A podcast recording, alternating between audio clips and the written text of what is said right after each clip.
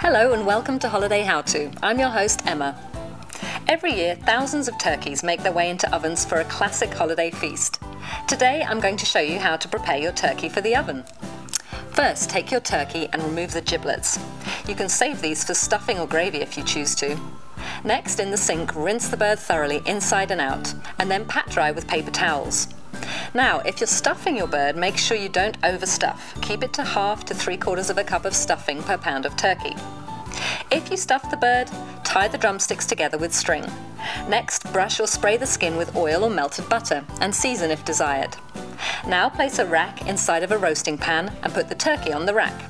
Make sure the bird is fully elevated and is not touching the pan. Preheat and cook your bird according to the instructions on the turkey packaging. Cooking times will vary depending on the size of the turkey. Now you're all ready to get cooking. Thanks for watching Holiday How To. Happy holidays.